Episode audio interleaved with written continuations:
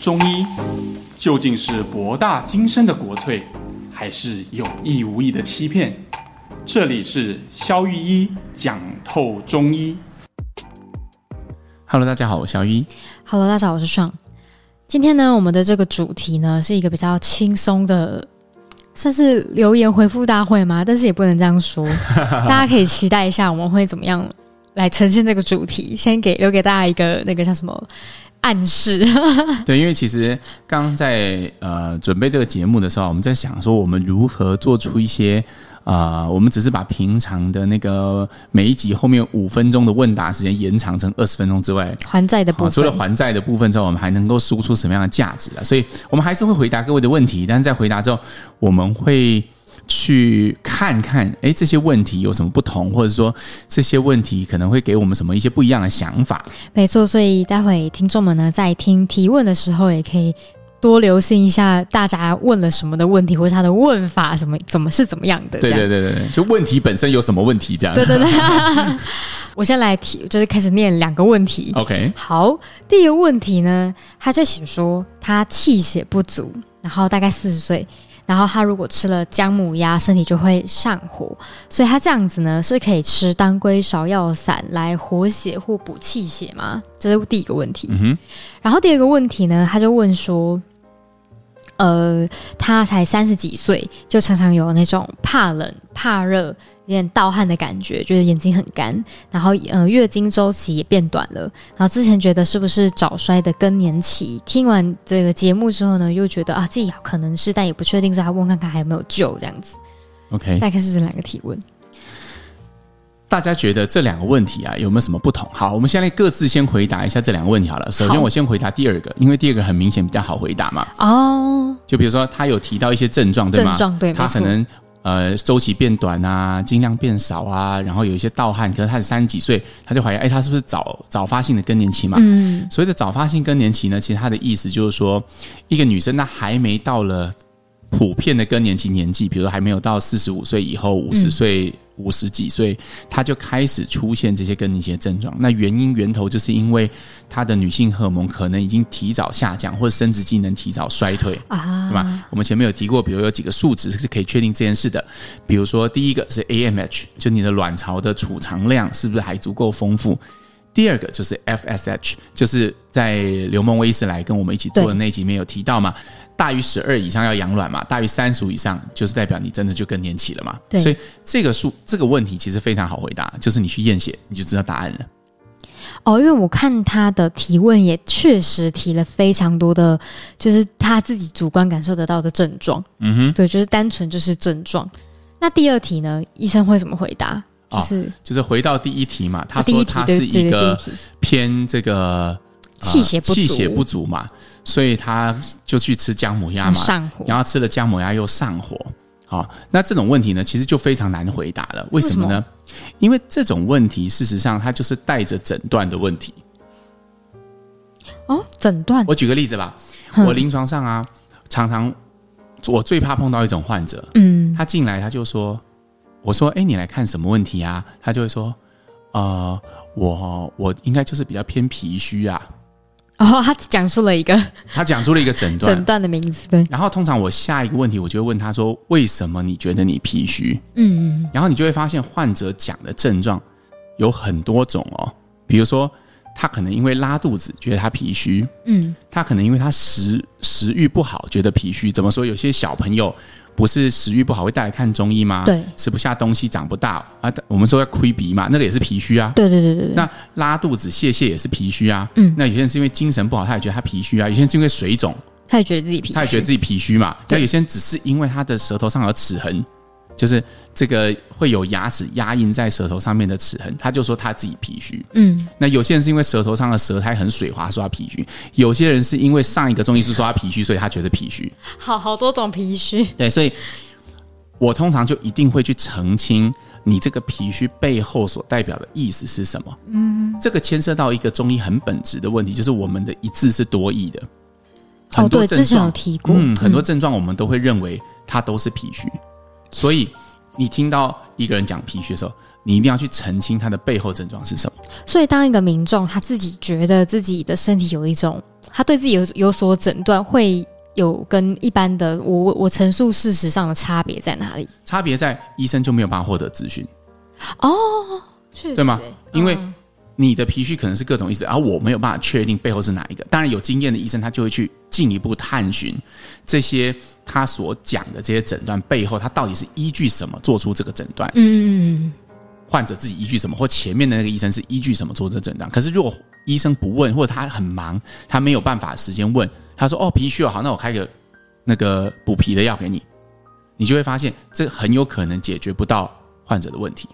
哦，对。好，然后你再看哦，我们回到这个，如果带着这个视角套回第一个问题嘛，他会先说：“哦，我就是一个气血不足、气血不足的人。”的人，他从哪里得到这个结论呢？你有没有发现，你只要带用这个问题套回去，你就发现我根本不知道这患者发生什么事。他只说他是气血不足的人。好，接下来，因为你有了一个不知道为什么做出的结论，嗯，你就会下一个下一步，因为只要有诊断就可以下一步。对，就好像。呃，我我我，如果我在修理一台电视机，我只要看到啊电路板坏掉，我就有下一步，就买一块新的电路板装上去。对对对。哦，如果我在修家里的空气清新机啊，我就发现啊滤网卡住，我就把滤网洗一洗装回去。就只要有有诊断，就有下一步。下一步。所以你就看到他们经常就有下一步。哎，我气血虚，所以他就去喝姜母鸭，这是他的下一步。好，下一步结果不对了，为什么不对？因为他吃了不舒服了嘛。嗯。他就说他上火。嗯。又一个诊断，请问上火什么意思？哦。他可能嘴破吧？对，有可能是嘴破，有可能觉得燥热，对，有可能觉得睡不着。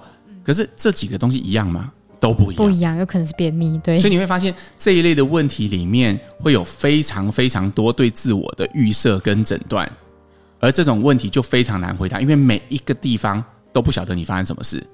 哦，好，你如果带着。第三者的视角再跳出来，回头再念一遍这个问题。比如说，哦，如果你是气血虚，所以你喝了姜母鸭又会上火，请问这患者到底怎么了？实际症状是什么？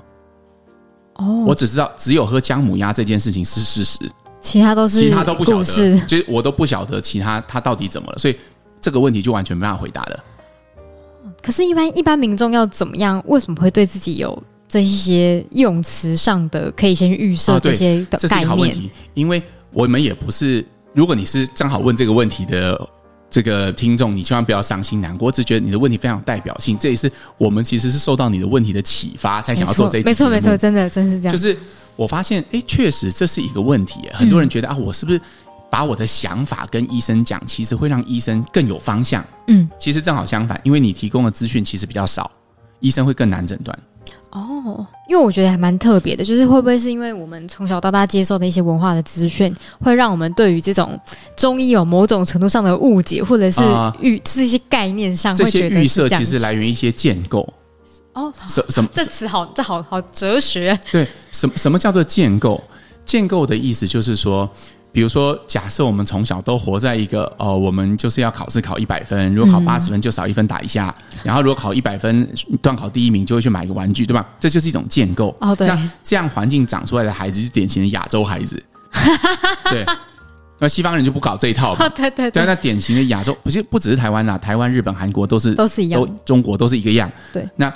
这种亚洲孩子长大之后，他就会努力的去迎合上司的标准，努力去迎合公司的标准，努力在生前里面取得什么什么好的 position，但是他并不会去想为什么他要做这件事。那为什么我们的文化会变成这样？这就是一种建构。建构起来。那你再去看这个建构是除了升学之后才有的吗？没有啊，我们在升学主义以前，我们是有科举，已经实行了几千年。嗯。科举是从隋朝开始的，嗯，发展于唐代，然后之后就一直延续到清代。对，灭亡为止。对对对，对，所以大家一辈子的二十岁之前，所有做在做的事就是考科举，对吗？那你再回到那科举之前，我们就没有在建构这种东规则嘛？没有啊，儒家思想就这样啊，君君臣臣父父子子，就你是什么位置的人，就应该做什么事情，对对吗？那个在孔子那个时代，他所谓的礼乐射御书数，就是指说你什么样的人能够用多少多大的轿子。几个人抬都是有礼数的嘛，嗯，你是什么身份的人就应该做什么事，所以这套其实很早就开始建构，这种建构会根植在一个民族的 DNA 里面，天啊，这业力。是，所以我觉得提出这样的问题一点都不奇怪，因为这就是一种建构。那我们回头讲，关于呃中大家民众对于上火啦、对于虚啊这些建构是从哪来？就是你上刚讲哈，就是民俗，而这个民俗已经流行了很久。比如说，你想想看，我们生命中是充满这种建构。比如说，我今天觉得累啊，我觉得我最近爆肝了。哎，你有没有想过，为什么你会用爆肝这个词来指累？对，但是其实爆肝实际上的含义跟爆那个爆肝，啊、爆肝可能在西医来说，怎么你如果去看很难爆肝呢？肠胃科他说你啥乱干，不要乱讲，你的肝功能都正常，对对吧？所以爆肝是一种民俗上的建构，嗯、我们会觉得疲倦跟肝有关系。嗯，然后你会发现很多广告也是这样建构的。像我记得我小时候有个广告专门在卖保肝的，他说啊，瓜拿贺。好，林心姐猜写，那刮薄后就是 L 背嘛，对，对，为什么是这样？就你会发现这些建构不但就是大家明觉得这话细思极恐，完全没有道理。哦，所以我们真的很容易在一些从小累积起来的文化上，然后加上一些媒体各方面来说，我们就被洗，算是被洗脑了，是不是？你也可以这样讲，但其实它也不是洗脑，因为洗脑通常是背后有一个人有目的哦，但也是是一个不好的东西。可是我要特别强调，就是说它。它其实就是一种建构，建构这个名词比较中性，嗯嗯，而不是洗脑。因为洗脑是有人好像要从你身上，比如说我要卖你产品，所以我洗脑，然后我从你身上拿到什么好处。但建构这一套的人没有要拿什么好处，它就是一个文化累积起来的，对吗？就像你，你如果去过欧洲，你会发现哦，他们对于踢足球非常来劲，嗯，对。然后哦，那个足球输了是会打打架的，是会打起来，然后你就觉得又不是你在踢，激动什么呢？啊，对。但是他们的文化建构就是这样。哦对吗？就好像我们身为东方人，我们今天拜妈祖，明天拜关公，我们完全无法理解西方人为什么要为了基督教跟伊斯兰教打成这样，然后十字军东征可以一打打十几年。嗯，为了信仰，为了谁的神是正神？对我们来讲，我们文化建构没有这种啊。嗯，我们考试就拜文昌帝君，对吗？对啊，功能性功能性很强啊，对不对？然后那个如果找不到男朋友，就去那个月老月老啊，或者是那个什么分哪个庙？霞海城隍庙啊，对不对？对对对，我们不完全不会有这种障碍。我们今天拜这个，明天就拜另外一个。我没有在揶揄大家的意思，但是这就是文化建构的不同。嗯，而文化建构不同会产生完全不一样的选择。嗯，而所以如果带着这个小孩看，回来中性的看这个患者问你，就是这个就是典型建构过后的问题。哦，但只是我又想问一个问题，就是为什么会有一些人他会选择就是在陈述事实的问问题，有一些人会选择用这种有建构感的方式在表达他的问题。哦，如果你要这样看，我们就可以看下一个问题。我们来看另外一个问题，大家就会对建构这件事情更有更强烈的感觉。所以他后来呢，反正这个提问呢、啊，他就讲完了，说呃。姜母鸭身体会上火嘛？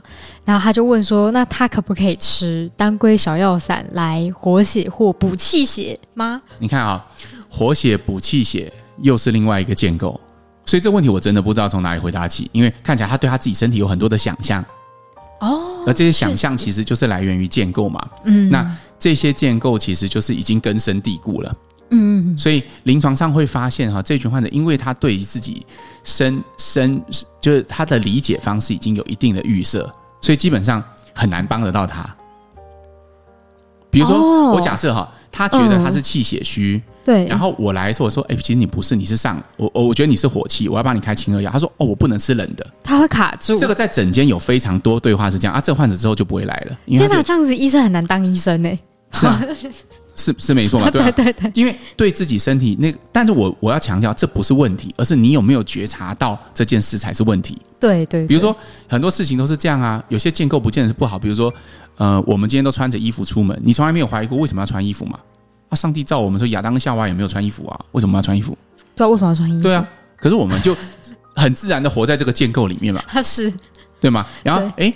你小学的时候啊，因为呃对女生或者是对异性感到好奇，有一些动手动脚，觉得哎就被打就会打了嘛，那不礼貌骚扰，嗯，嗯，哎、哦、你就慢慢就哎哦原来那个界限界限是这样，然后或者说啊那个上大学之后不要交男朋友，可是上了大学马上就你立刻就交男朋友，你怎么还没有男朋友？哎，这也是莫名其妙嘛，突然间过了一个坎之后，那个建构就完全不一样。但 对，为什么会？但为什么会这样？就 很多很多事情是你没有想过为什么的，而我其实蛮鼓励这个听众，或者是其实我们其实收集了一系列的大大的提问，很多啦。其实很多是关于这个，就是你对你身体为什么会有这样的建构？我觉得如果你从反方向去讲，就是为什么会有这样的建构？比如你怎么觉得你气血虚？为什么你觉得当归十二散可以有活血跟补气的作用？嗯，你是怎么想这些问题的？通常你的疾病就有答案了。但我突然想到一个点，就是虽然这也不是要赞说。很多就是了解自己的工具，但是像譬如就是比如说星座类型的，有些我我刚刚突然扯得很远啦，就是比如说像认识自己的时候，不是也会用一些工具嘛？对。然后我总有点觉得说，就是有一些很贴标的感觉会在这个上面发现，然后就有点阻拦自己去进一步了解可能身体或者是自己的部分。像这个概念是一样，非常好，因为我们在对比一件事就好，比如说小朋友，我所谓小朋友是指婴儿。嗯，他们对这个世界就是完全没有预设的。哦，嗯，确实。你有没有？我不知道你们看过这个影片，我好像不知道在 YouTube 还是 Facebook 上面，我有看到这样的一个影片，就有人把婴儿丢到水里，他不但不会感觉到害怕，他会很自然的用他的方式开始浮在水上游泳。因为我们在羊水里面的时候，本来就会游泳，游泳。他其实，然后呢？可是你看，长大之后，反而很多人很怕水。哦，嗯嗯，然后。你看小朋友，如果妈妈叫你说，你手千万不要去碰那个锅子，那锅子很烫。然后你一转头，他下一个动作就是立刻拿手去碰锅子，因为就想碰碰，他就想要试试看。哈，对对对对，啊，可能试过啊，痛的时候他会哭，然后下次再碰。但是你看这个这个现象或者是这个状态叫做好奇。嗯，哦，对，因为人只要没有预设，就会充满好奇。嗯，我不会预设锅子会伤害我，所以我就好奇，我想要试试看。我不会预设水很恐怖，所以我就会好奇，我就会想要下水试试看。啊，一旦有了预设，就会往后退一步。对，你看，我们是不是在我们小时候学会了我们这生命中最重要、赖以为生的所有技能，而且都在几年之间哦？你不但学会了一种语言，开始开口说话，你学会了怎么走路。哦，对，对吗？你学会了怎么爬就好了。你从只会。把嘴巴张开到你会用手去抓取东西来吃，然后一直到学会用筷子，这就是几年之间发生的事情。但你会有，如果我不知道听众今年几岁啊？假设以我来说，我今年大概快四十嘛。嗯，如果是一个如一个四十岁人，我回想我最近这三个月或三年之间所学到的东西，可能不足我零到三岁之前学到的东西。哇，那为什么会这样？哦，因为一旦人没有好奇，你就会停止前进。嗯。因为你觉得这个东西不可能，那个东西是这样的啊，这个东西我已经知道了，它就是这样，这个东西是没用的，这是不可能的，你就没有扩张的空间了。哦，然后就会趋于停滞跟舒适。